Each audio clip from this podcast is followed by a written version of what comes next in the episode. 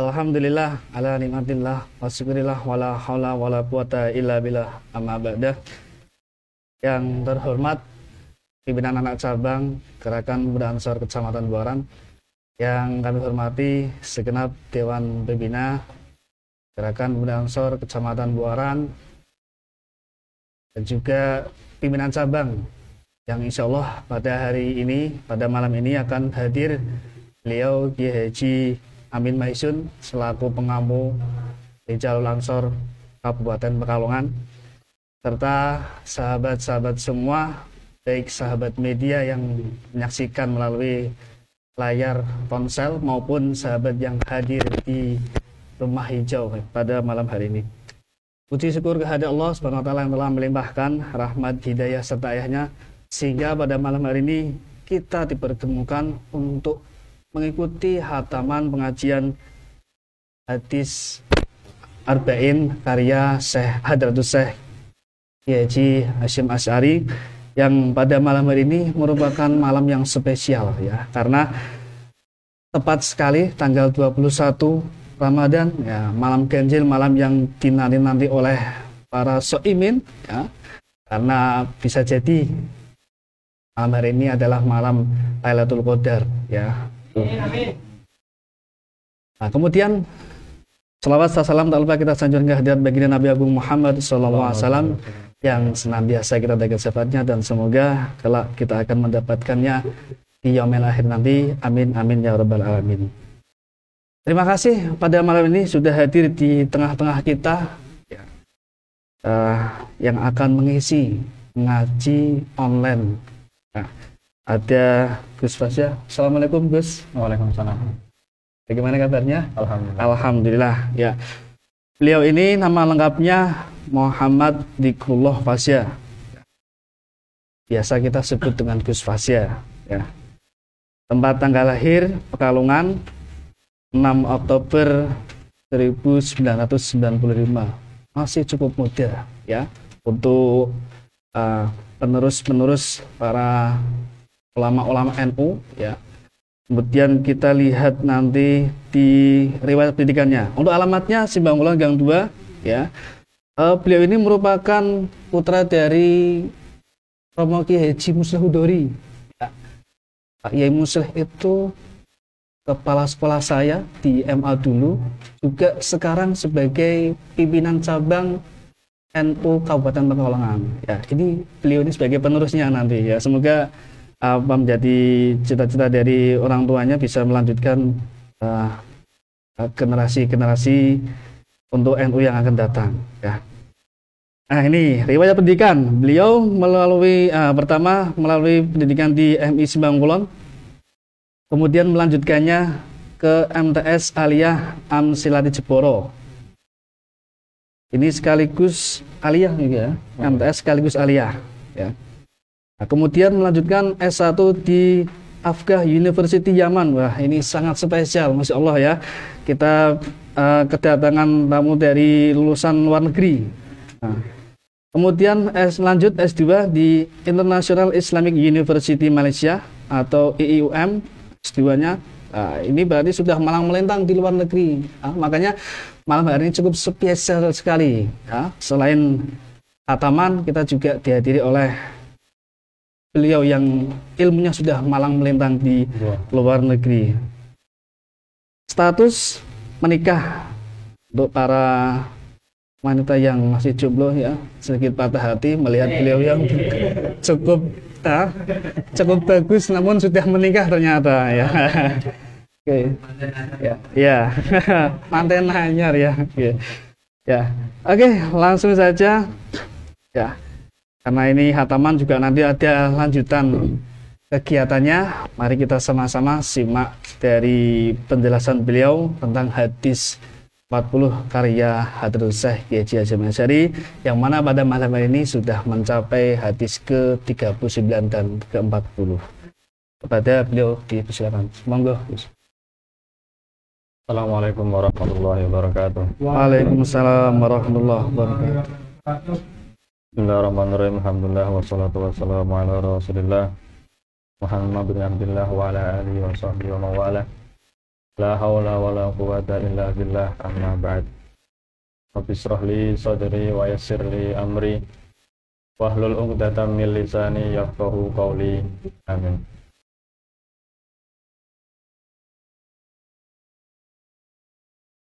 Iki khataman gini. Nggih. Khataman niku berarti mun mboten nenten mulai. Yang terakhir sementara nggih, sementara. Niki kalau cuma derek artinya pun derek ngerame kayak rame-rame. Asline pun kan tasih kathah ingkang pantes nggih. Napa mulai niki terakhir niki pembahasannya ketingali radi paling penting, paling rumit, paling bulet lah nggih. Terus kados menawi taharah menawi tasih enten banyu kan boten sah ngagem debu ya, nggak perlu niku cuma debu, sing ten mriki niku tasih kathah banyu-banyu, niku asline mboten sah. Malah menawi tayamum sing biasa enten banyu, ya klebu bihi wujudul ma. Angge ketika tayamum bar tayamum kok ana udan niku salate dibaleni nggih. Asline ngoten, terus kula niku ten mriki cuma nggih melu rame-rame lah ya, melu nderek akan semangat kali rencang-rencang rekan-rekan sedanten sing asine pun akhir niku kedah sing paling ten bidange niki nggih. Nek kula niki asine bidange sanes niki hadis terakhirnya tentang katanya tentang akidah ini. Akidah Ahlus Sunnah wal Jamaah terutama Nahdliyin niki. Temun biasanya nih akhir niku nih perpisahan niku kan seneng ya, seneng napa sedih niki mboten niki? Sedih jane perpisahan. Iya, tapi seneng juga mulai kan Pak fokus packing kan. Pas. Sing akhir-akhir niku malah biasanya abot tapi cobaane paling ageng. Nggih. Kados niku kados maturane napa? Lailatul Qadar nggih. Nggih. Niku diparingi ten akhir, ternyata ten akhir niku malah semangate tiyang niku pas mudun-mudun. Nggih. Nek awal niku masjid rame, tengah-tengah rada sepi tambah maju. Hah? Tambah maju sofe. Sofe maju. Nggih. Nggih tambah kosok. Padha niki. Ya mugi-mugi niki walaupun mungkin ketinggalan perpisahan tapi alhamdulillah sampean semangat sareng mungkin iki dados sae ini pun danten. Iki di mana iki? Nggih. Bismillahirrahmanirrahim. Qaulal Musannif rahimahullah taala wa nafa'ana bihi.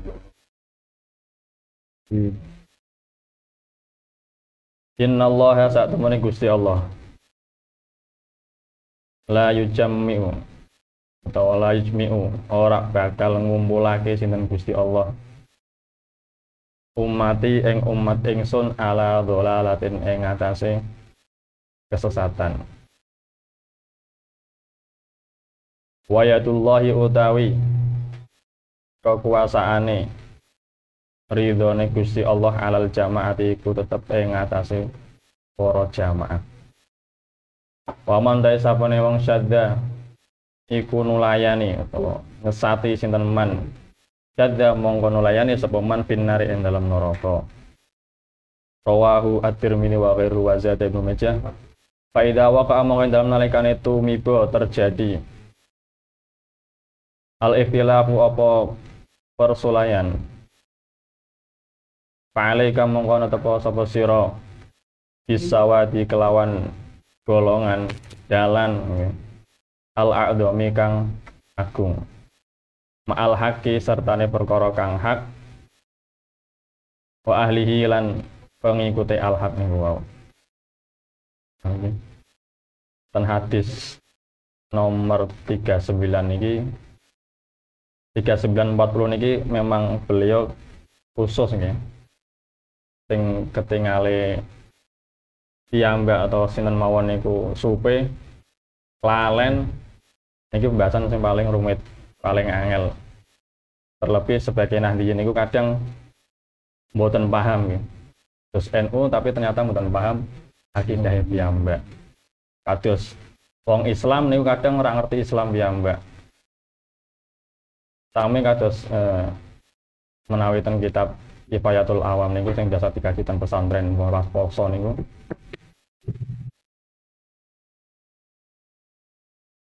Sing naminipun iman taklid nggih. Niku kan boten sah panjang beliau. Taklid itu kan kados menawi fikih niku kita tahu sholat lima waktu, sholat niku mangkene sujude enten iktidale, mangkene subuh nu kunute, nek poso ngker ora entuk mangan ngombe di awal sampai tekan maghrib. Jam ini apa tuh? Terus mangke tarawih kurang cukup. Tarawih terus niku pirang rakaat, carane pripun, witir mangke ana kunute niku kan kabeh dilampahi tapi ora ngerti dalile pundi kan nek takoni. Saman kok tarawih 20 rakaat dalile ndi? Kan ora ngerti. Saman kok jare wajib salat. Jare sapa? Jare Qur'ane sing ndi ayate. Nggih. Poso jare wajib sing ndi? Dalile kan mboten ngertos niku namine taklid kan nggih. Kados iman ngoten ketika wong Islam niku ketemu kepanggih karo wong-wong sing saliyane Islam. Mungkin nek kita biasa kumpul karo wong Islam, ngopi ning karo wong Islam, urip karo Ahlus Sunnah Jamaah, urip karo NU ya ora bakal ngrasakake nggih. Tapi menawi kepanggih karo wong sing rada norno macam-macam niku kadang takeni sampean jare agama Islam. Kok bisa sampean yakin sing bener niku Islam ya? Kok bisa? Terus sampean kok yakin nek Al-Qur'an kuwi sing paling bener padahal liyane ya ana kitab suci. Islam gadah Qur'an, Kristen gadah Injil nggih. Terus Buddha gadah apa sih? Kitabe Buddha niku. Kitabe Kerasakti niku paling nggih. Nah niku. Dan kitab-kitab sing liyane niku kok bisa yakin Qur'an sing paling bener padahal maca Injil kuwi durung tahu tapi kok bisa menjustifikasi Qur'an sing paling bener. Niku kadang wong-wong sing renorno niku takene ngoten. Lah niku nek dereng saged jawab terus musonef Kifayatul Awam niku imane kita dereng sah. Artine durung Islam jek dihukumi kafir. Ya, niku menawi pendapat beliau walaupun mayoritas tetap berpendapat ndak apa-apa iman taklid itu ndak apa-apa, tapi beliau sing rada ngati-ngati niku ora sah iman dengan taklid. Lah niku pertanyaan niku jawabane dawa kangge pertanyaan kados ngoten niku. Tapi sing intine ten mriki niku, lah kados niki Mbah Hasyim Asy'ari niku badhe nerangaken kalih sing ngikut-ngikut Nahdlatul Ulama niku pondasine napa, dasare napa, akidahe napa. Dados mboten cuma jare Maturidiyah, jare Asy'ariyah, jare engko iki bid'ah iki ngoten sing iki ra bid'ah. Niku melu-melu mawon rame-rame tok nggih. Omone melu rame-rame gelute nggih, melu marame ten sosmed, tapi ora paham dalile. Nah niku beliau pengin maringi pencerahan. Walaupun mungkin kula mboten saged nerangaken napa sing dikarepake kalih beliau kan tetep sing diterangke sinten mawon niku tetep kurang dari apa maksud yang beliau utarakan pasti niku dereng saged sepenuhe nerangke napa sing dikarepake kalih beliau. Nggih, ten mriki niku dikatakan niki asinipun pertanyaan itu timbul dari bawah nggih. As-Sawadul A'dham niku napa nggih? Dados ten akhir zaman niku bakal sing naminipun wal jamaah. Ten niku enten jabaran ten niku diantarane beliau niku pernah sanjang bahwasanya riyen ten Jawa niki akidah niku aman tentrem. Ahlus Sunnah wal Jamaah, Syafi'iyah ayem, tapi di tahun 1330 Hijriah niku berapa tahun yang lalu ya? 100 enten dereng. Hampir nggih. Yeah. Hampir sekitar 100 tahun yang lalu itu beliau mengatakan ada 5 kelompok yang menggerogoti akidah orang Jawa. Ten mriku disampaikan beliau ten risalah niku. Yang pertama niku yang paling kathah nggih sampai sana iki musuh termasuk musuh kita saudara tapi musuh nggih. Niku sinten Mubtadi'ah utawa Wahabi niku. Nah, Wahabi niku beliau termasuk sing paling getol nyebutke Wahabi niku wau. Dados ten mriku beliau mengatakan yaz'umuna annahum qa'imuna Bitibai ahli sunnah, bitibai Nabi sallallahu alaihi wasallam. Jadi Mbah Hasyim niku mengatakan bahwasanya Wahabi niku cuma klaim yang mengatakan bisa mengikuti perintahnya Kanjeng Nabi meninggalkan atau melarang atau amar ma'ruf nahi mungkar. Dan beliau menganggap itu hanya klaim mereka. Ya. Kemudian juga mereka mengatakan haduna 'alan nasi bi ittiba'is sunnati wa ijtinabi bid'ati.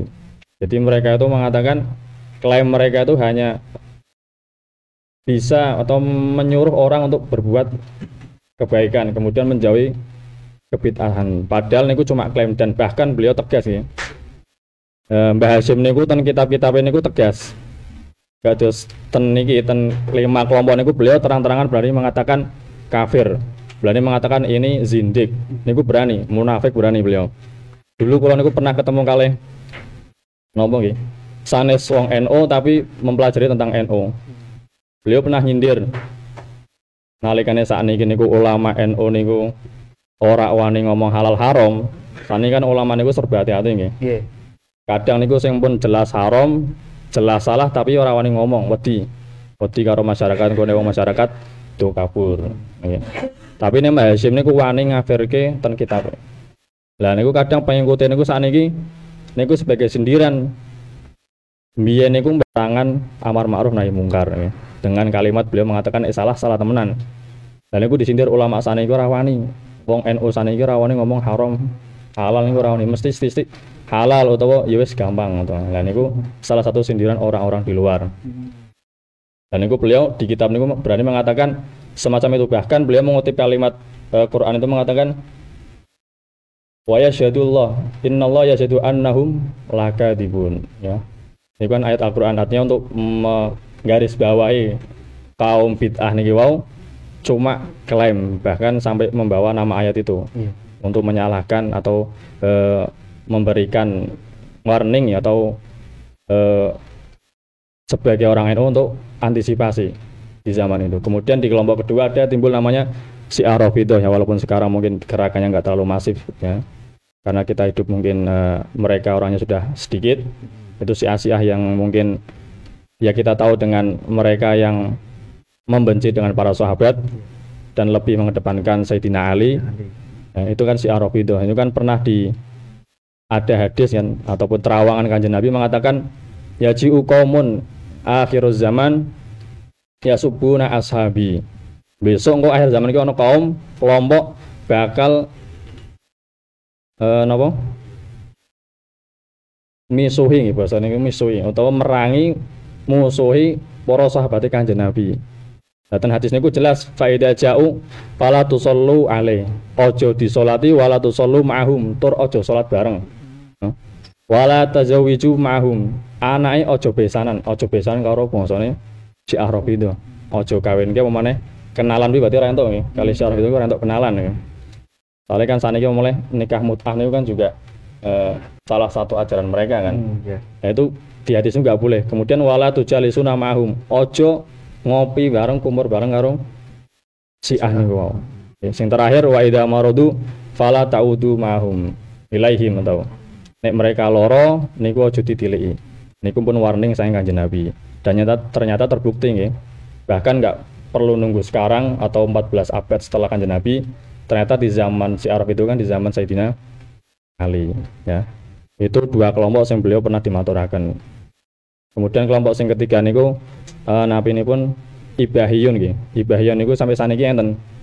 Dados beranggapan manusia ketika sudah beriman ya, kemudian hatinya itu sudah merasa bersih nggih.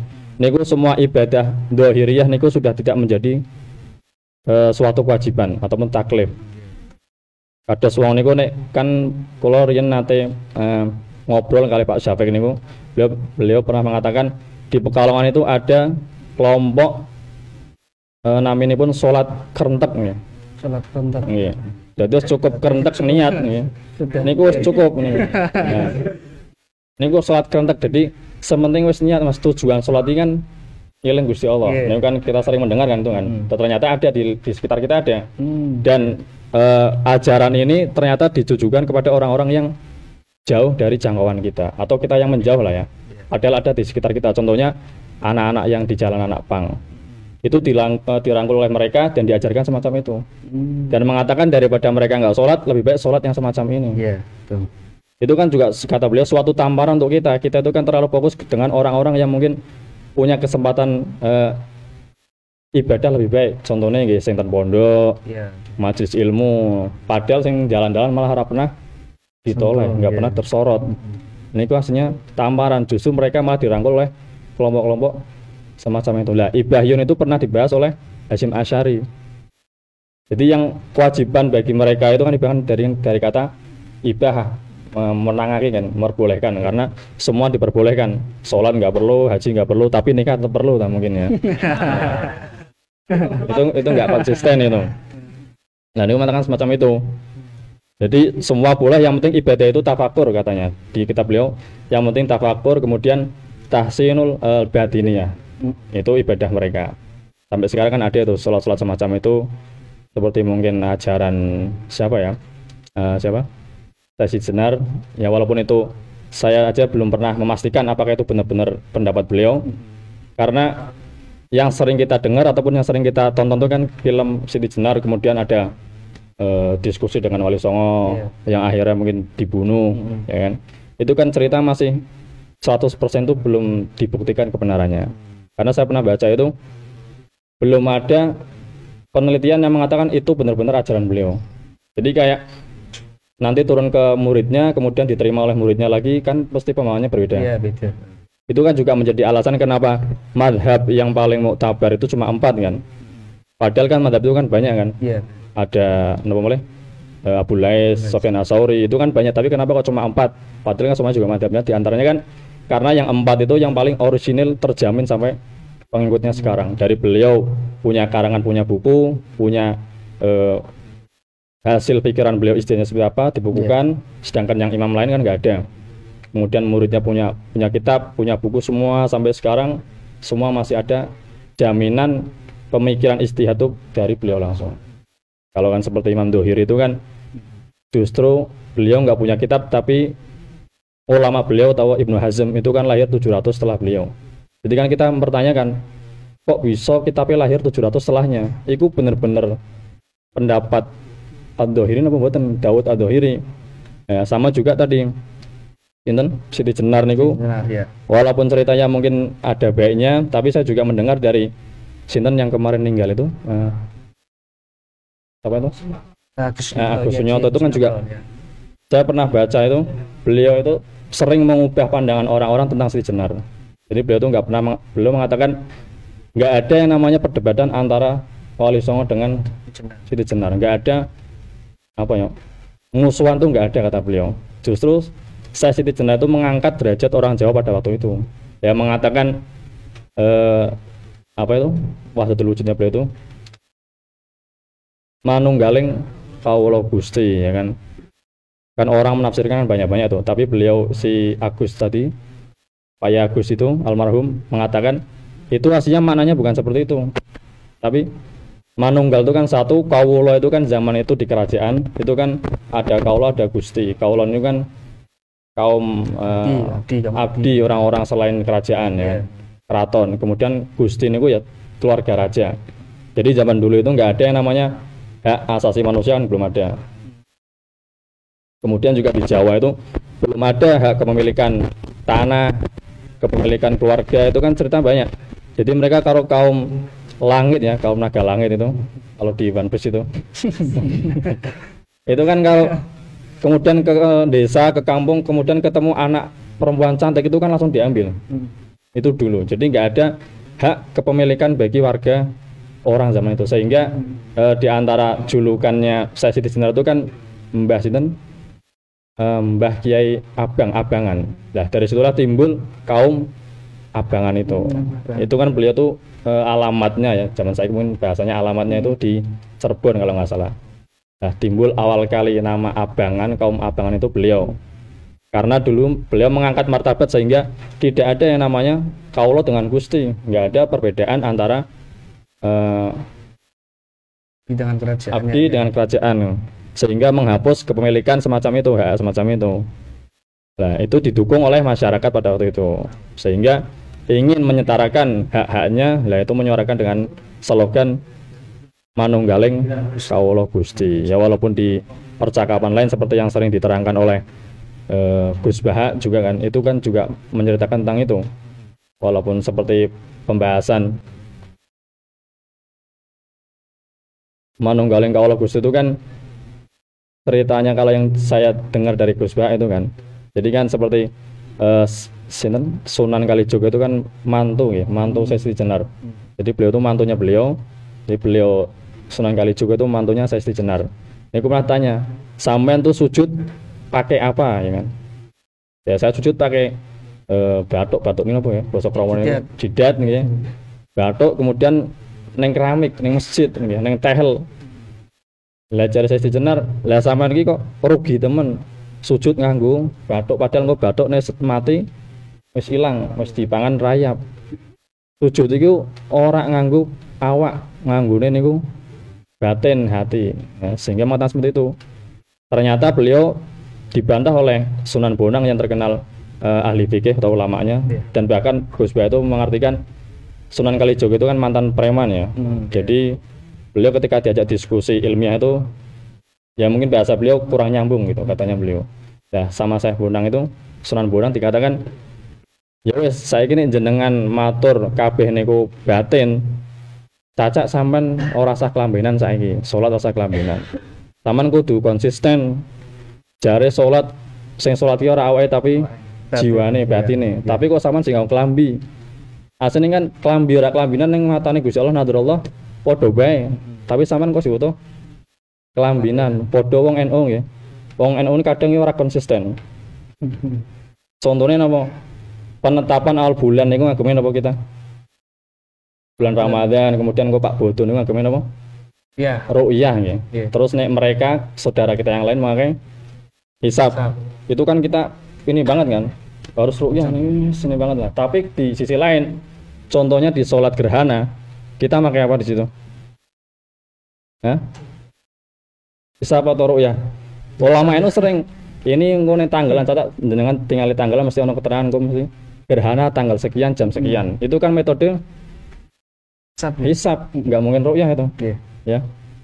Metode hisab, metode astronomi zaman sekarang yang bisa memprediksi tanggal berapa, tahun berapa kan ada rembulan, bahkan durasinya berapa. Itu kita percaya di situ. Bahkan kiainya masih engko ngesuk ana gerhana nggih. Lah jare sampean iki ruqyah kok nganggone hisab. Nah, itu kan kadang kita terlalu mengambil satu kaidah tapi di lain kaidah kita nggak konsisten kan. Sehingga ya walaupun memang di permasalahan gerhana itu kan ada dua pendapat ya, walaupun memang mayoritas mengatakan seperti Ibnu Hazm itu ketika mendung ya wes ora sah salat karena memang nggak kelihatan, ruqyah itu nggak kelihatan, tapi menurut ulama lain ya tetap dilaksanakan karena penetapan awal bulan Ramadan, penetapan awal bulan aja bisa pakai hisab, kenapa yang cuma gerhana nggak iso ya? Yang awal bulan kan hubungannya dengan ibadah selama satu bulan, itu saja boleh, apalagi cuma gerhana mesti ora oleh. Nah, itu mungkin sebagian dipakai oleh ulama kita Nahdlatul Ulama ya. Jadi itu juga masalah, tapi kadang kita nggak konsisten. Sama dengan tadi saya Siti Jenar katanya pakai hati tapi kok tetap kelambenan, sorbanan malah. Asline rasa wudu bae kan padha bae, sing penting Gusti Allah wudu ora wudu padha bae sami mawon. Nah, ini kadang kita nggak konsisten semacam itu. Nah, itu contoh mungkin dari saya Siti Jenar, sehingga di sini katakan faida waqa'a ikhtilaf fa alaika bisawadil a'dham. Mbah Hasyim itu juga menjelaskan maksud sawadul a'dham niku napa. Beliau mengatakan hum atba'u salafus sholihin ya, atau muttafiqun atau muttabi'un bisalafis sholih. Jadi mereka yang mengikuti salafus sholih. Walaupun itu saya aja masih bingung ya.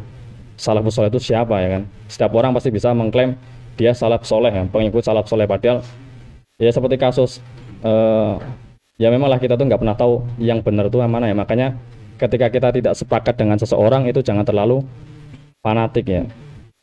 Soalnya kan banyak cerita, bahkan orang kafir pun kan kita nggak boleh seudon ya. Kita harus selalu husnudzon, siapa tahu dia ketika meninggal kan justru membawa iman. Kan banyak kan cerita itu. Yeah. Seperti di Maulid Syarful Anam itu kan diterangkan di situ, di syair-syairnya itu ada orang kafir ketika bulan Maulid itu kok seneng, ada orang Islam kok rame-rame mulutan, besinan mangan kan gitu. Kemudian nono pas poe mangan sak karoe. Lah niku wong kafir niki melu sedekah nderek sedekah. Aku melu sedekah rame-rame. Lah ternyata malam niku mimpi ketemu Kanjeng Nabi. Lah ketemu sampean sinten kula iki sing dimaulidi mau para wong Islam. Lah gara-gara niku mlebu Islam, padahal niku wong kafir ya. Padha juga ten kitab Duratun Nasi niku enten cerita. Ini kan Ramadan niku jadi enten majusi niku kan napa niku? Penyembah bari, porok apa? Api utawa korek, pentol korek niku lah ya. Nyembah niku pentol korek niku. Ya. Niku penyembah Majusi niku pernah anake niku ribut. Pas wayah Ramadan niku ribut. Jadi wong niku wong Islam do traweh, do ibadah, anake ribut disenani karo wong di kampleng. Sampeyan iki ora ngormati wong Islam sik do ngibadah. Lah gara-gara niku wong ninggal wis ninggal niku ana wong saleh ketemu mimpi sama beliau niku wau Majusi. Dan ning mimpi niku beliau ning swarga. Terus takene sampean kok bisa mlebu swarga? Wong sampean niku nyembah pentol korek kan nggih. Yeah. Nyembah niku api. Kok bisa niku kula mbiyen niku tak durunge ninggal kula niku ketemu malaikat. Ya. Malaikat niku diperintah Kanjeng Nabi aja sampai wong niku ninggal dalam keadaan kafir. Karena wong niku mbiyen pernah sing naminipun menghormati bulan Ramadan. Ya seperti kita mungkin ada acara apa itu sebelum Ramadan itu apa acaranya Mas? Rame-rame kita tasakuran, nyadrian. Ini kan juga salah satu cara ulama dulu kita mempersilahkan atau mempersiapkan ibadah tanpa perlu repot-repot kan. Yeah. Kan? Sudah disiapkan adatnya, mananya kan juga luas diantaranya tadi itu. Jadi gara-gara itu wong niku wong mlebu Islam. Padahal wong kafir nih. Dan banyak cerita-cerita semacam itu ya, seperti orang yang Imam Ghazali yang katanya masuk atau ibadah yang paling tinggi karena lalat yang hinggap di itu kan disebutkan oleh Imam Nawawi di kitabnya Syarah Akidatul Awam ya, itu nggak ngarang ya, kita nggak percaya ya coba aja cek beliau berarti kan gitu. Juga cerita Abu Bakar Asy-Syadzili ulama tasawuf juga dikatakan beliau ulama yang pahalanya paling tinggi itu gara-gara nolong kucing ya. Nek wau niku laler nek iki kucing. Jadi nemu kucing niku udanan ngeleh sama beliau, diserbeti, diademke terus diparingi panganan. Niku gara-gara niku derajate iso diunggahke. Dan juga sing sering mungkin kurungu niku cerita wong wedok pelacur niku kan nggih. Sing mlebu Islam, mlebu swarga gara-gara ngai ngombe asu atau anjing niku mau. Niku ta nek cerita-cerita ngoten niku kan teori-teori rojak nggih tentang tasawuf niku nggih. Dadi tasawuf kan lawan katane rojak niku kok. Jadi nek mungkin kita kurung-kurung cerita kaya ngono enak. Wis maksiat terus ya kan mungkin bahasa kita mungkin kelonteng kan nggih. Tapi kok mlebu swarga terakhir enak nemen ngono. Ya. Lah sedangkan mungkin kita pripun nasibe niku kan kayak porsi rojakan cerita tuh. Tapi sebaliknya juga ana cerita sing luwih ngeri maneh. Mungkin hadis seperti sapa wonge ninggal tapi ning atine si ono sebiji rasa sombong kan ora bakal mlebu swarga. Niku gambarane wis angel nemen niku. Kaya ngono mustahil lah ya sebagai manusia. Ya kan angel nemen. Lah niku teori khauf, artinya kita mempertambah porsi takutan kita kepada Tuhan. Atau cerita yang lain saya pernah dengar itu dari Habib Ali Al-Jufri, ini gue nanti cerita ono ulama wong alim niku ketika badhe ninggal sakaratul maut niku ora iso ditalkin, mboten saged dituntun la ilaha illallah niku mboten saged, meneng tok niku. Lah dong ninggal niku malah akhirnya enten sami ulama niku mimpi ketemu sampean niku pripun ulama ahli ibadah ya, mungkin Kalau santri akeh mungkin ini gambaran kita mungkin gitu kan. Santri akeh kemudian mungkin SPOS biasa nopo mawon. Nah ternyata kok talqin ra iso. Kenapa? Akhirnya dipangsuli beliau. Kula niku mbiyen pas ning donya niku pernah nglakoni dosa cilik. Dosa cilik niku nggih ya sing cilik-cilik lah ya sing padahal kan klasifikasi dosa kecil dosa besar itu kan nggak ada di syariat ya, tapi kan ulama kita membagikan kan nggak ada, mungkin di Quran ini dosa besar nggak ada, tapi itu kan memang pembagian ulama kita yang melihat dari seperti redaksi kalimat tersebut, seperti semua dosa yang ada hukuman hadnya itu pasti dosa besar, seperti mencuri, zina, membunuh itu tanda dosa besar. Kemudian dosa-dosa yang ada kalimat redaksi laknatullah niku dosa besar. Ini kan semua pembagian dari ulama. Lah niku pernah ulama niku wau nglakoni dosa cilik. Mungkin kita apa ya? Mungkin nganut tanggane lah napa-napa. Lah niku dan saya menganggap dosa itu kecil sehingga pasti akan mudah diampuni oleh Allah. Iki dosa cilik ya santai lah. Gusti Allah kan Ar-Rahman Ar-Rahim. Wong Singapura wong paling dilotok terus ngono kan. Ngesuk tobat rampung. Lah gara-gara niku sampai ulama niku cedone suul khotimah. Gara-gara niku. Dan cerita yang lain mungkin yang lebih masyhur niku ana ulama wedowe wong alim ibadah ketika melu acara mungkin kita habis gini kan makan-makan gitu kan ya. Yeah. Mungkin mulutan teman-teman niku seliliten. Untune niku seliliten pas mlaku ten samping niku enten pagere tanggane nggih. Niku dipotes, dipotel dinggo napa? Katane ingatan silit. Niku ngakali silit. Lah gara-gara ngakali silit njupuk sing nganggep niku hal remeh wek tanggane. Ternyata ndedekke wong niku mlebu neraka. Jadi satu sisi cerita itu wong gampang mlebu swarga, satu sisi juga wong niku bisa bae mlebet neraka dengan semudah itu. Makanya itu kan ada teori tadi rojak dan khawf itu ketika kita hidup biasa niku kan keduanya harus imbang, jadi enggak terlalu wedi karo Gusti Allah dan juga tidak terlalu, artinya biar kita timbul tetap optimis ya, hidup itu tetap optimis.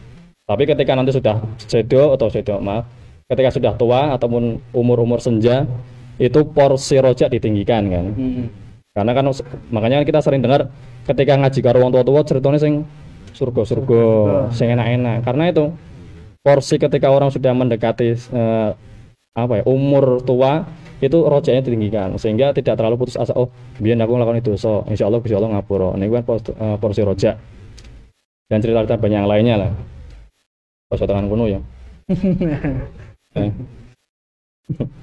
Sawadul Adzam niku ulama orang-orang yang mengikuti salafus saleh kata beliau.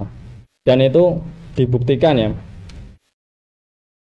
Ya dengan banyaknya atau mayoritas jumlah tersebut, karena di sini kan redaksinya itu mana Gusti Allah niku nggak bakal ngumpul ke umate dalam suatu kesatuan.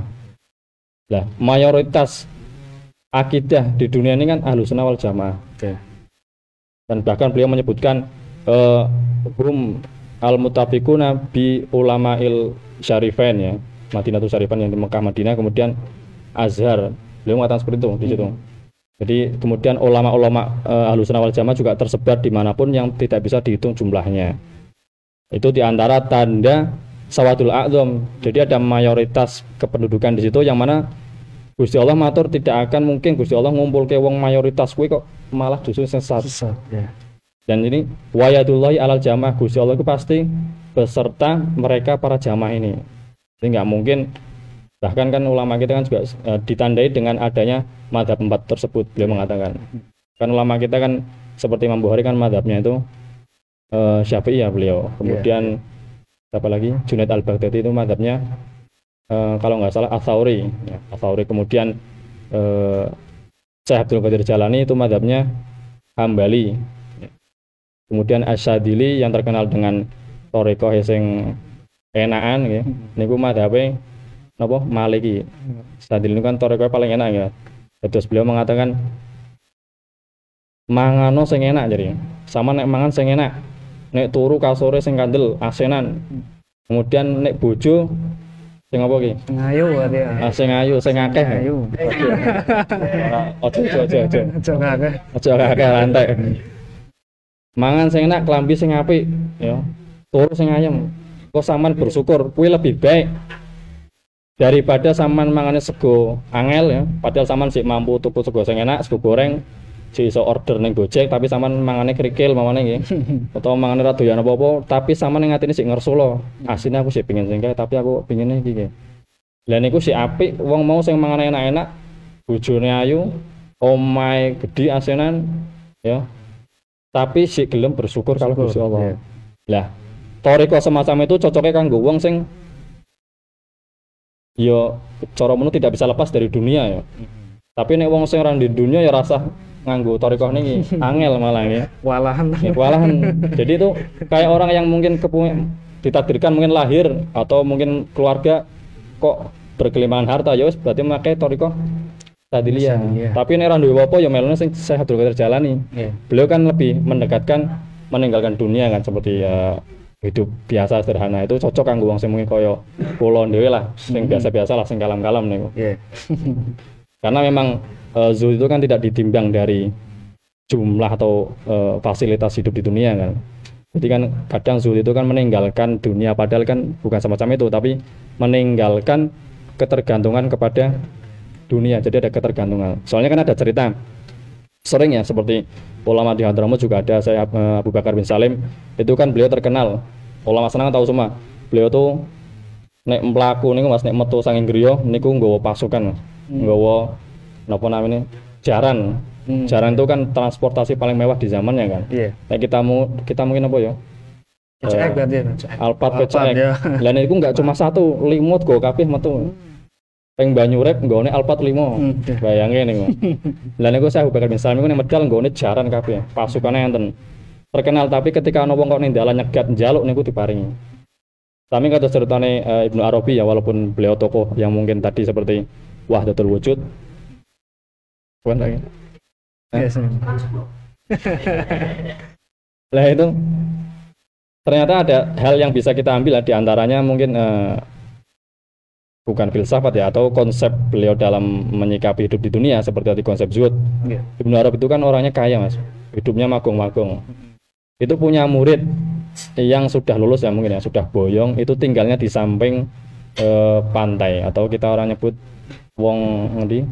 Wong pantai niku napa namanya? Pesisir. Wong pesisir. Niku menawi mangan daharan niku mancing tapi sing didahar sanes daginge. Rene sing dipangan. Rene sing dipangan bayangin niku. Lah, semacam itu kan beliau ingin meninggalkan dan dagingnya dibagi ke fakir miskin. Niku punya murid. Suatu hari digengken kalih gurune wau niku, sampean coba sowan nang Ibnu Arabi. Niku guruku, takenke pengin pesen apa kalih kula. Temenan akhirnya mangkat murid niku wau. Pas dugi daleme ngajeng niku Ibnu Arabi kok omahe mewahe koyo ngene. Tapi muridnya guruku malah mangane ri jane. Iki jane ajaran model apa iki? Bingung ning akhire wis premane karo dikon gurune mlebet sowan. Dong sowan matur, "Kula mriki dikon guruku terose pengin nyuwun nasihat." Akhire matur Ibnu Arabi. "Pondo sampean matur karo gurune sampean tinggalno donya." Bayange tambah bingung mulai omah-omah gede wis mangane ri kok iki pesene kok ninggalke donya kurang apa meneh ya akhire karang ra paham kan wis semene aku sami natona wangsul kepanggih karo gurune kula wis panggih kalih gurune jenengan Ibnu Arabi beliau pesen jare jenengan kok ninggalke donya iya nggih akhire malah nangis niku gurune niku nangis bingung meneh iki muridnya kok malah nangis iki tambah ora jelas niku akhire diterangke kula niku nangis keranten sing dimaturke guru karo Ibnu Arabi niku temenan. Fakta sing tak alami kula niku mangane ri, tapi kula ati iki sik pengin mangan sing enak. Niate ninggalke donya, tak mangane sing ri, daginge tak wae fakir miskin, tapi ning ati kok jane iki luwih enak nek mangan iwak bakar iki karo kanca-kanca bareng-bareng mawon ngoten. Lah niku tapi nek guru kula sing omahe gedhi magung-magung terus ya, dengan kemewahan fasilitas dunia itu sama sekali dalam artinya tidak ada rasa memiliki atau ketergantungan ya kan? Seperti kita fasilitas di dunia lah ya seperti apa iki namanya iki kamera iki laptop ini kan dunia kan iki yeah. Kelambi kan juga dunia Mas yeah. Meja kopi kapilah donyo, tapi kan donyo yang bisa menjadi jalan modal ke akhirat. Jadi itu seperti prinsip awal apa tadi? Sezuhud. Sekolah teman Mas. Ya pokoknya itulah ya. Artinya dengan ditandai dengan banyaknya jumlah mayoritas tersebut, sehingga beliau menafsiri sawadul a'dham itu ya golongan kita, orang-orang yang mayoritas ulama itu bernaung di dalamnya. Nah, dan tadi masih banyaknya tadi yang 5 kelompok, tapi kesuwen lah tak sebut kalau romaun ya. Kemudian wa usikum bitaqallah usi, wasiati sapa ingsun kanjeng Nabi kum ing sira kabeh bitaqwallahi kelawan taqwa maring Gusti Allah azza wajal wasam'i wa ta'ah lan ngrungoake lan noati wa inta ammara lan senajan mimpin alaika ing atase sira abdun sapa budak. Jadi wasiat diantara kanjeng Nabi niku wis pokoke sam'an wa ta'atan karo pemimpine, senajan sing mimpin niku budak. Di hadis yang lain mengatakan mungkin abdun habasyun, budak habasi sing terkenal ireng. Nggih. Niku walaupun sing mimpin presiden niki wong ireng atau wong sing mungkin dipandang sebelah, niku yo tetap sampan watoatan aja sampai metu atau pemane ngedunke, karena kan kita itu kan pembahasan tipik kan banyak kan seperti al-khuruj minal siapa amir itu kan dolim ataupun bisa menjadi madorotnya jauh lebih besar daripada menurunkan pemimpin tersebut. Itu diantara mana dari hadis ini kan. Pak Inahu karena saat menaik kelakuan mantai sapane wong ya isu iku urip sapa man mingkum sange sira kabeh fasaya mongko bakal weruh bakal nemoni sapa man mau ikhtilafan ing perbedaan katiron kang akeh. Mesti bakal ketemu perbedaan. Wong kadang sing uripe sak omah mawon beda nggih, pomone urip ning donya niki. Fa'alaikum mongko netepana sapa sira kabeh bisunni kelawan sunah ingsun kanjeng Nabi wa sunnatil khulafair rasyidin lan sunnahe khulafaur rasyidin al muhtadina kang den hidayah kabehane. Kan wa'addu lan padha napa niki nyokot sapa sira kabeh alaiha ing atase sunnah wau niku bin nawajidi kelawan pira-pira untuk paham. Artinya wis berpegang teguh kepada sunnahnya niku semua. Ya karena memang tadi kan ini kembali ke hadis yang awal niku kan beliau mengatakan karena ada lanjutannya Mas, itu seperti umat akan berpecah belah menjadi 70 berapa tadi Mas? 3. Yang selamat cuma 1. Kemudian sahabat akan sinten sing siji niku humul ladina ma alaihi ana wa ashabi. Jadi kaum sing pundi netepi apa sing tak lampahi kula kalih para sahabatku. Niku mulane itu kan juga pembahasan lebar ya tentang firqah najiyah. Firqah satu kelompok sing selamat niku sapa niku ulama kan semua mengklaim aku sing bener iki. Wahabi juga mengatakan seperti itu, Syiah seperti itu. Kita juga seperti itu kan semuanya. Tapi kalau kita kita Ahlus Sunnah wal Jamaah, saya lihat itu banyak memang penafsiran firqah najiyah itu Ahlus Sunnah wal Jamaah. Dan banyak seperti tadi siapa Imam Juwaini, kemudian Imam Razi, kemudian Imam Ghazali juga di kitabnya Al-Iqtisad fil Iqtiqad, kemudian Aqwaidul Iqtiqad, kemudian di Al-Bajuri, dan juga yang terakhir ulama terakhir itu kan seperti Syekh Said Ramadan Al-Buti. Pokoknya banyak lah, semua menyebutkan firqah najiyah itu Ahlus Sunnah wal Jamaah. Dan Mbah Hasyim juga memberikan definisi ya Ahlus Sunnah wal Jamaah itu siapa? Itu di kitab Risalatul Ahlus Sunnah. Jadi yang namanya sunnah itu kan secara logotan atau secara terminologi itu kan artinya jalan ya. Jalan. Jadi pokoknya jalan itu secara logotan artinya sunnah. Tapi ketika ditarik ke istilah syariat artinya jalan yang diridhoi. Jadi jalan yang diridhoi, kemudian yang di al-maslub fitin talaka biya an-nabiy sallallahu alaihi wasallam au kamangkol. Jadi jalan sing diridhoi, karena kan tidak semua jalan itu diridhoi. Ya, artinya seperti dan jalan itu kan bukan mana jalan seperti kita umum jalan Banyurep ya, itu kan jelas Banyurep itu kan jalan yang tidak diridhoi ya, karena kan macet terus. Kodok kalih mriki jalan pundi mriki? Obrak niku. Lah niku wis jalan Thariqah Khairul Mardiyah itu jelas itu. Karena nyusahi wong. Lah niku contone. Terus beliau mengatakan sing namine sunah niku dalan sing diridhoi, sing dilampahi kalih Kanjeng Nabi lan para sahabate niku namine pun tarif dari sunnah beliau. Niki tarif sang beliau, kita kan mengaji kitab beliau. Kemudian wal jamaah. Jamaah niku secara lugat niku artine ta'adduduhum wa kasratuhum. Kumpul terus akeh. Terus kita kumpul-kumpul, terus mungkin sampai ngono wong ngopi kumpul. Niku namine jamaah. Tapi secara istilah niku namine jamaah niku lidul iftiraq. Niku tarif beliau. Lidul iftiraq niku artinya dia menjauhi perpisahan. Ya ini kan yang menjadi salah satu pembeda dari akidah kita dengan akidah orang lain. Kita walaupun beda pandangan, ya beda akidah, tetap kita nggak pernah yang namanya berusaha untuk mengkafirkan kan. Kita paling anti dengan itu kan. Karena kan banyak hadis yang mungkin diantara pegangannya kan siapa yang mengkafirkan ternyata orang tersebut tidak pantas untuk dikafirkan, maka status kafir itu kan balik kan. Seperti kita poli itu kan, kalau semakin kencang pula nampole kan niku. Itu diantar, tapi kan ada akidah lain justru mengkafirkan. Itu kan berarti lewat atau melebihi atau keluar dari ta'rif jamaah tersebut. Dan juga kalau melihat dari Ahlus Sunnah wal Jamaah tadi dengan ta'rif semacam itu yang mengikuti Nabi dan para sahabatnya, otomatis akan keluar kelompok-kelompok seperti tadi yang membenci para Nabi. Kemudian kelompok yang tidak mengikuti Nabi, contohnya Nabi itu kan sholat, nah ini tadi yang kelompok ibahiyun itu kan nggak mau sholat, dengan menganggap sementing kerentak. Nah itu kan mungkin dari definisi itu sehingga mengeluarkan kelompok-kelompok yang ghairu atau firqah najiyah, keluar dari firqah najiyah itu.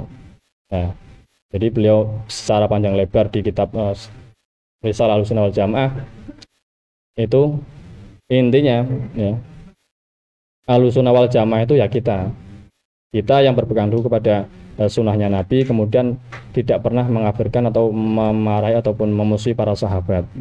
Ya, dengan bukti ulama-ulama kita yang dalam kitab-kitabnya redaksinya memang menuju kepada firqah najiyah itu Ahlus Sunnah wal Jamaah. Walaupun ketika saya juga baca artikel Wahabi, mereka juga ini Mas juga menyalahkan, nggak mungkin mereka itu cuma Ahlus Sunnah cuma klaim mereka sama dengan kelompok yang lain. Terus saya juga pusing Mas, ya kan, kita mengatakan kita yang paling benar, mereka juga mengatakan mereka paling benar. Ya makanya kita bawa alam, kita nggak pernah, makanya ketika kita tidak satu jalur dengan orang itu jangan langsung merasa paling benar ya Mas. Itu kan makanya sering kita kesalahan di situ. Dan memang di antara selain halal bihalal ya, minta maaf selain dengan orang yang ketemu, kan kita juga mungkin perlu memaafkan diri kita yang sering salah karena memusuhi orang-orang yang semacam itu Mas. Karena kan memang yang namanya memberi maaf itu kan kalau dalam bahasa Inggrisnya kan kalimatnya apa itu? Forgive ya. Forgive itu kan for itu untuk, give itu memberi. Jadi yang namanya maaf, memberi maaf itu memaafkan itu pemberian Mas. Yang namanya pemberian tidak harus didahului dengan permintaan. Jadi nggak harus nunggu orang yang salah itu meminta maaf. Tapi ya kita maafkan semuanya, walaupun kita ketemu, walaupun mungkin virtual ya kan, ya itu semuanya kita maafkan. Ya itu mungkin pembeda kita ya, walaupun kita tidak berseberangan dengan mereka, tapi kita tidak pernah yang namanya menyalahkan atau kita suka mengkafirkan, itu nggak mungkin. Ya itu mungkin pembeda kita dengan mereka itu. Ya itu saja mungkin yang bisa saya sampaikan. Semoga manfaatnya, semoga bisa diambil manfaatnya, walaupun aslinya saya yakin pasti maksud dari Mbah Hasyim Asy'ari dengan mengumpulkan dua hadis ini pasti lebih panjang lebar, lebih banyak maksudnya. Tapi saya juga cuma bisa menerangkan sampai detik ini atau sampai pembahasan ini. Dari saya akhirul kalam, wassalamualaikum warahmatullahi wabarakatuh. Waalaikumsalam warahmatullahi wabarakatuh. Ya, itu penjelasan dari Gus Fasya hadis ke-39 dan ke-40. Nih. Kita sudah dibawa ke mana-mana, ke luar negeri, ke seluruh Pulau Jawa tentang sejarah-sejarah dari ulama-ulama terdahulu. Tentunya membuka wacana kita, ya. Wacana bagaimana kita ber-Ahlus Sunnah wal Jamaah, kemudian bagaimana kita berakidah. Mudah-mudahan kita tetap teguh yakin dengan apa yang kita pegang pada saat ini. Ya, silakan untuk sahabat-sahabat semua, baik yang ada di majelis Rumah Hijau maupun yang menyaksikan lewat tayangan online. Apabila ada hal-hal yang ingin ditanyakan, mumpung masih di sini kita bisa ketemu dengan Gus Fasya, silakan ditanyakan bisa melalui komen di bawah untuk yang menyaksikan lewat online. Kemudian dari sahabat-sahabat yang di majelis Barangkali ada pertanyaan, silakan angkat tangan kemudian sampaikan pertanyaannya. Ya, kami tunggu. Ya, silakan. Facebook. Ya, dari siapa nih kira-kira ini? Dari Muhyiddin. Pak Muhyiddin, ini pasti dari Masjid Al-Mujahidin ini ya. Nah, ini beliau ini sangat ya. Beda. Oh, beda. Ya, silakan. Ya, udah sih. Ya, silakan sahabat. Assalamualaikum. Saya dari Waalaikumsalam. Oh iya. Ya. Apa batasan dari mansyadda fitnah? Ya. Okay. Ya, bisa. Itu saja satu ya. Ya. Itu Bang Ustaz. Ya. Batasan dari mansyadda fitnah kira-kira apa? Silakan. Enggak perlu pakai ini. Ya.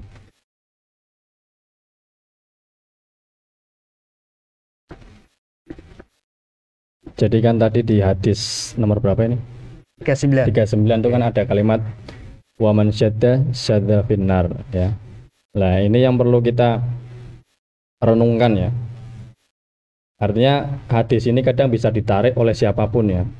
Ketika merasa ada orang yang menyeleneh, kita klaim berarti yang nyeleneh itu yang salah dan menganggap kita yang paling benar.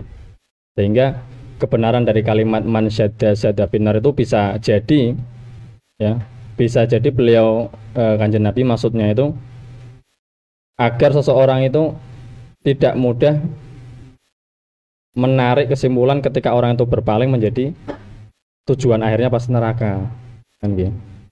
Karena kita ya saya sendiri bukan belum mengetahui sejauh mana maksud dari man syadda finnar tersebut. Tapi kalau kita melihat dari kalimat sebelumnya atau redaksi sebelumnya dengan setelahnya yang ditafsiri oleh para ulama yaitu mereka yang keluar dari firqah najiyah itu. Karena tadi sudah diterangkan atau ditafsir dengan kalimat beliau yang tanyakan siapa firqah najiyah yaitu siapa tadi? Bukan firqah najiyah itu adalah mereka yang alladzina ma'alaihi ana wa ashabi. Ya. Itu mungkin batasannya. Jadi ketika ada yang keluar dari situ ya dia akan masuk ke firqah yang ghairu najiyah yang jumlahnya 72 itu. Nah, sehingga tapi tadi makanya sering saya garis bawah itu kita nggak mungkin mengklaim kita sebagai golongan itu ya. Artinya kita ya sebagai ajaran kita ya seperti ini, tapi ketika ada orang mungkin secara kriteria keilmuan dia itu melenceng, kita nggak pernah tahu hakikat dari kebenaran yang ada di dunia ini. Sehingga syadda finnar itu mungkin syadda dari firqah yang jumlahnya 72. Dan memang di kitab Risalatul Ahlus Sunnah Jamaah itu terangkan ada kasus yang sudah terjadi ataupun beliau mengatakan ini salah satu kaum yang melenceng dari satu itu atau yang berarti sisanya 72 itu sudah ada. Saya lupa itu. Beliau nerangkan di tahun berapa itu ada terjadi namanya gerakan semacam ini. Dan ini gerakan termasuk gerakan yang ghairu najiyah. Beliau mengatakan semacam itu. Mungkin itu cukup. Ya, itu jawabannya sahabat dari Pak Muhyiddin, Departemen Olahraga dan Seni ya.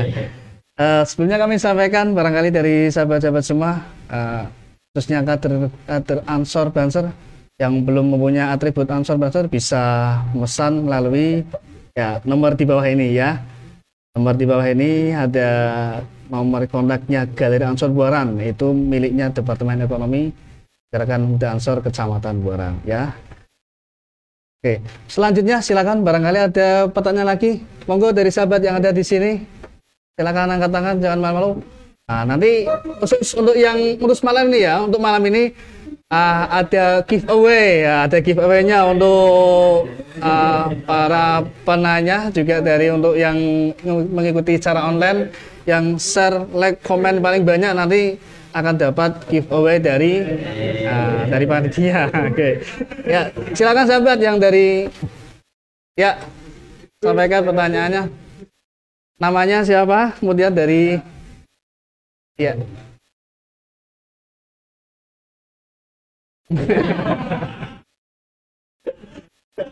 Ya, silakan pertanyaannya.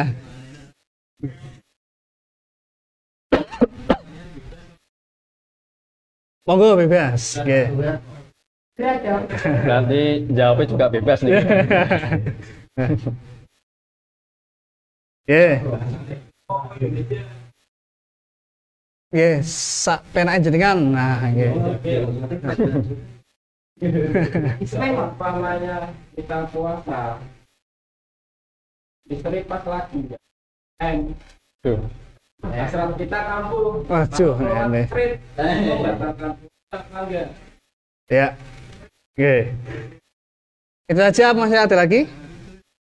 Itu aja. Tadi haid atau tidak? Tidak. Tidak haid, ya. Pas puasa. Nah, ya, ini ada pertanyaan dari sahabat kita. Ya, ini dari Kepijayan ini Mas, namanya Barsuniam ya. Pertanyaannya, apa ini di luar hadis yang dibahas ya. Ada seorang suami yang ketika istrinya tidak dalam keadaan haid kemudian cerit itu ya, Siti teman. Nah, itu kira-kira puasanya batal enggak Mas? Monggo. Menawi salah dikoreksi nggih. Niku berarti gara-gara syahwat nggih. Nggih, syahwat. Waduh. Ini mungkin baru selesai menstruasinya berarti ya, itu lama nggak disentuh.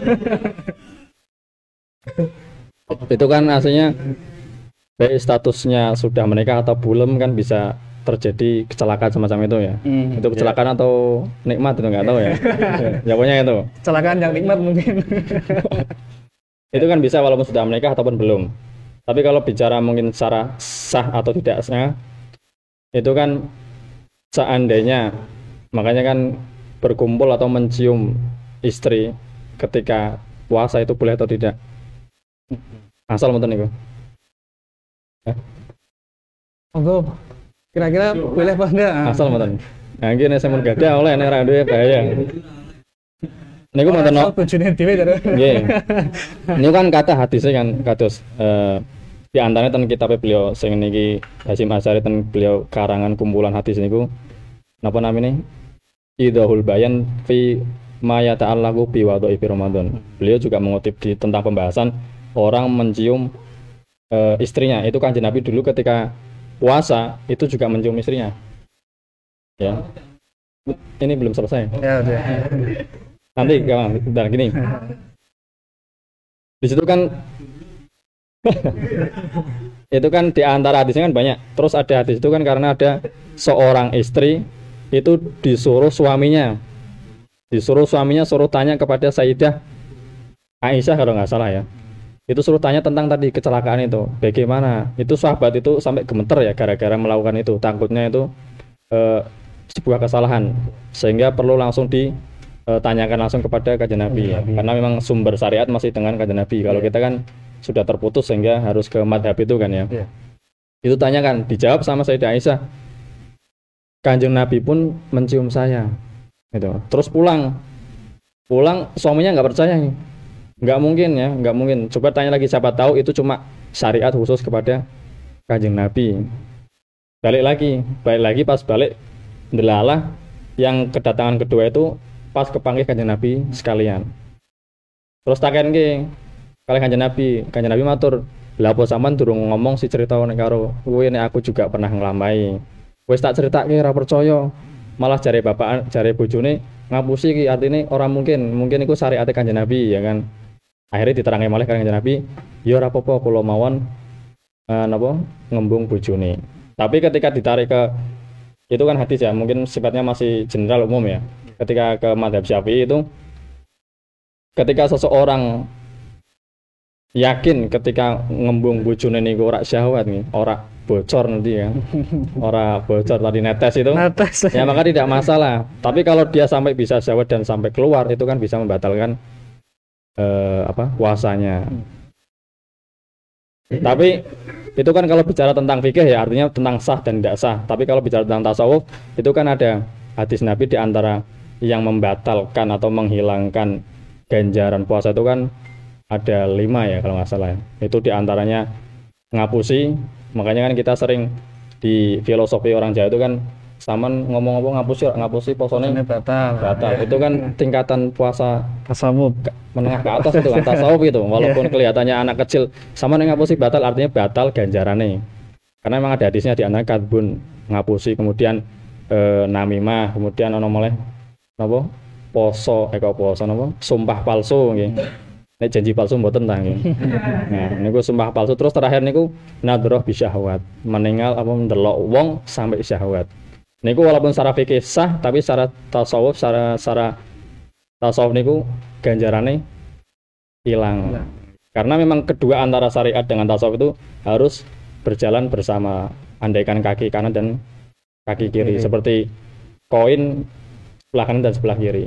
Ya, buktinya hadis Nabi mengatakan kamin so'imin laisalahu illa ju'. Itu kan kalau secara bicara syariat sholatnya sah, tapi beliau mengatakan ya sah tapi ganjarannya ra ono. Artinya berarti antara syariat dengan tasawuf harus berjalan bersama. Seperti tadi ketika kembali lagi ke permasalahan Ahlus Sunnah wal Jamaah, ada yang terlalu menekankan tentang syariat. Yeah. Artinya terlalu strike ya. Ini halal, ini haram ya. Ini bid'ah, ini. Itu kan mengedepankan fikihnya ya, tapi tasawufnya kan rendah, sehingga mungkin kata saya pernah mendengar Gus Bahak itu mengatakan, mengutip dari Imam Syafi'i, sing namine wong tasawuf karo wong fikih niku akeh dong rusak agama, karena orang yang ahli fikih itu atine atos, ahli fikih itu atine atos, sedangkan yang ahli cuma ahli tasawuf itu wong keblinger ya. Karena apa? Ketika ulama tasawuf niku dakwah ning kampung-kampung, ngajak wong salat, ngajak wong mlebu Islam, kemudian ketemu wong sing ahli fikih tok mengatakan, "Oh, salatmu kurang bener iki. Fatihahmu iki macane apa ngalamin ki rasah." Ini kan perbuatan yang dilakukan oleh kelompok ahli fikih yang memang strike dengan fikihnya, karena berhubungan dengan sah dan tidaknya. Lah, sing cari napa ahli tasawuf sampean iki ora melu ngrumat dakwah ngetokke duit, ngetokke payah iki ben iso salat, ben iso mlebu Islam, malah disalah-salahke salate, akhirnya malah ora salat. Dan juga sing ahli tasawuf juga disalahkan. Keblinger, kenapa sampean ngajari kondo salat tapi ora diteruske salate sing bener sing kaya ngopo. Ya kan, sehingga terjadi tadi yang ibahiyun itu. Iya. Yeah. Yang penting mlebu Islam tapi salate sing penting kerentek ngono ya. Ora sah nggawa kelambi, rasa gerak-gerik koyo senam pagi, sementing kerentek, ya kan? Itu kan juga salah. Seperti juga tadi kembali ke Siti Jenar ya kan, yang mengatakan sementing Gusti Allah, syariatnya tinggal, sholatnya ora perlu gerakan. Padahal kan yang namanya kan klaim mereka itu ma'rifat mengenal Allah. Ketika sudah mengenal Allah, maka yang namanya syariat dohiriyah, sholat, puasa itu ora penting. Ya, padahal yang namanya ma'rifat itu kan kenal ya. Sing arane kenal iki pasti mengenal apa yang disukai dan apa yang tidak disukai. Kaya kita kenal dengan istri kita namanya, sing duwe istri kan ya. Iya. Nah, utawa kenal sinten lah orang tua ya. Pasti kita tahu wong tua iki senenge apa, perintah apa, ora senenge apa. Lah iki ngaku ma'rifat tapi kok ora ngerti, ora maca Al-Qur'an, aqimis sholata lidzikri ya, atau liduluki syamsi. Belajarnya ma'rifat tapi kok maca Al-Qur'an pi ora paham. Wong Gusti Allah niku perintah salat. Jadi kontradiksi, jare ma'rifat tapi kok ora salat, padahal kan perintah Gusti Allah salat. Nah, di antara itu makanya keduanya harus seimbang. Sehingga ketika kita bicara tentang tadi sah dan tidaknya seorang suami yang bocor itu yang kecelakaan itu mungkin secara syariat atau secara fikih itu bisa membatalkan puasa, ya kan? Secara hukum secara Syafi'i ya. Yeah. Tapi kalau kita bicara tentang siapa tadi? Tentang ilmu tasawuf, walaupun tidak sampai bocor ya, tapi sampai syahwat itu bisa menghilangkan pahala puasa tersebut. Itu saja mungkin. Siapa tahu ada yang mau menambahkan, monggo. Itu ya sahabat dari Ketijar, sahabat Barusun. Persiap.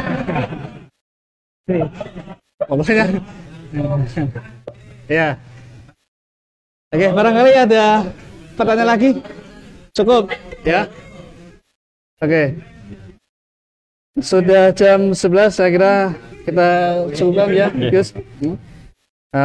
Bertepatan dengan pada malam hari ini adalah khataman Al-Qur'an ya. Oh ya, kaitannya dengan giveaway nanti dari sahabat, silakan nanti ada yang pemenangnya bisa disampaikan lewat ya, di akhir acara nanti. Ya, silakan. Kalau tadi kita ada giveaway di malam ini Mas ya. Yeah. Itu Gusti Allah setiap malam ngasih giveaway Mas. Nah, ya. Berarti malam ini giveaway-nya double Gus. Ya double, komplit. Ya. Jadi Gusti Allah itu setiap malam Ramadan itu ngasih giveaway ya. Kalau kita mungkin di Facebook, di Instagram, silahkan ketik ini ya kan.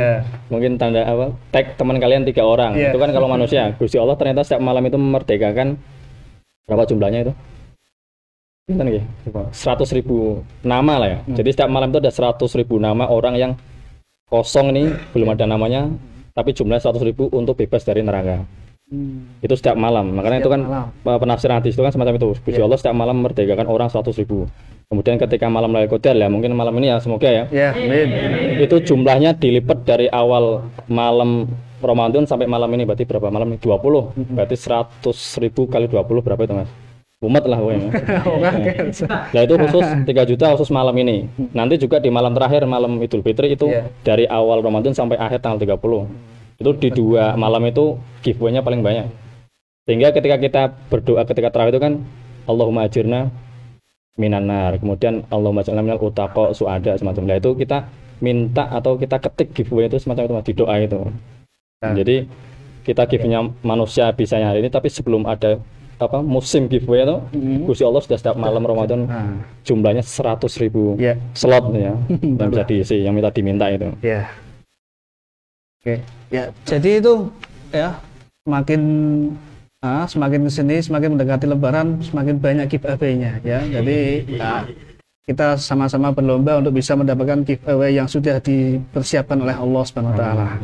Ya.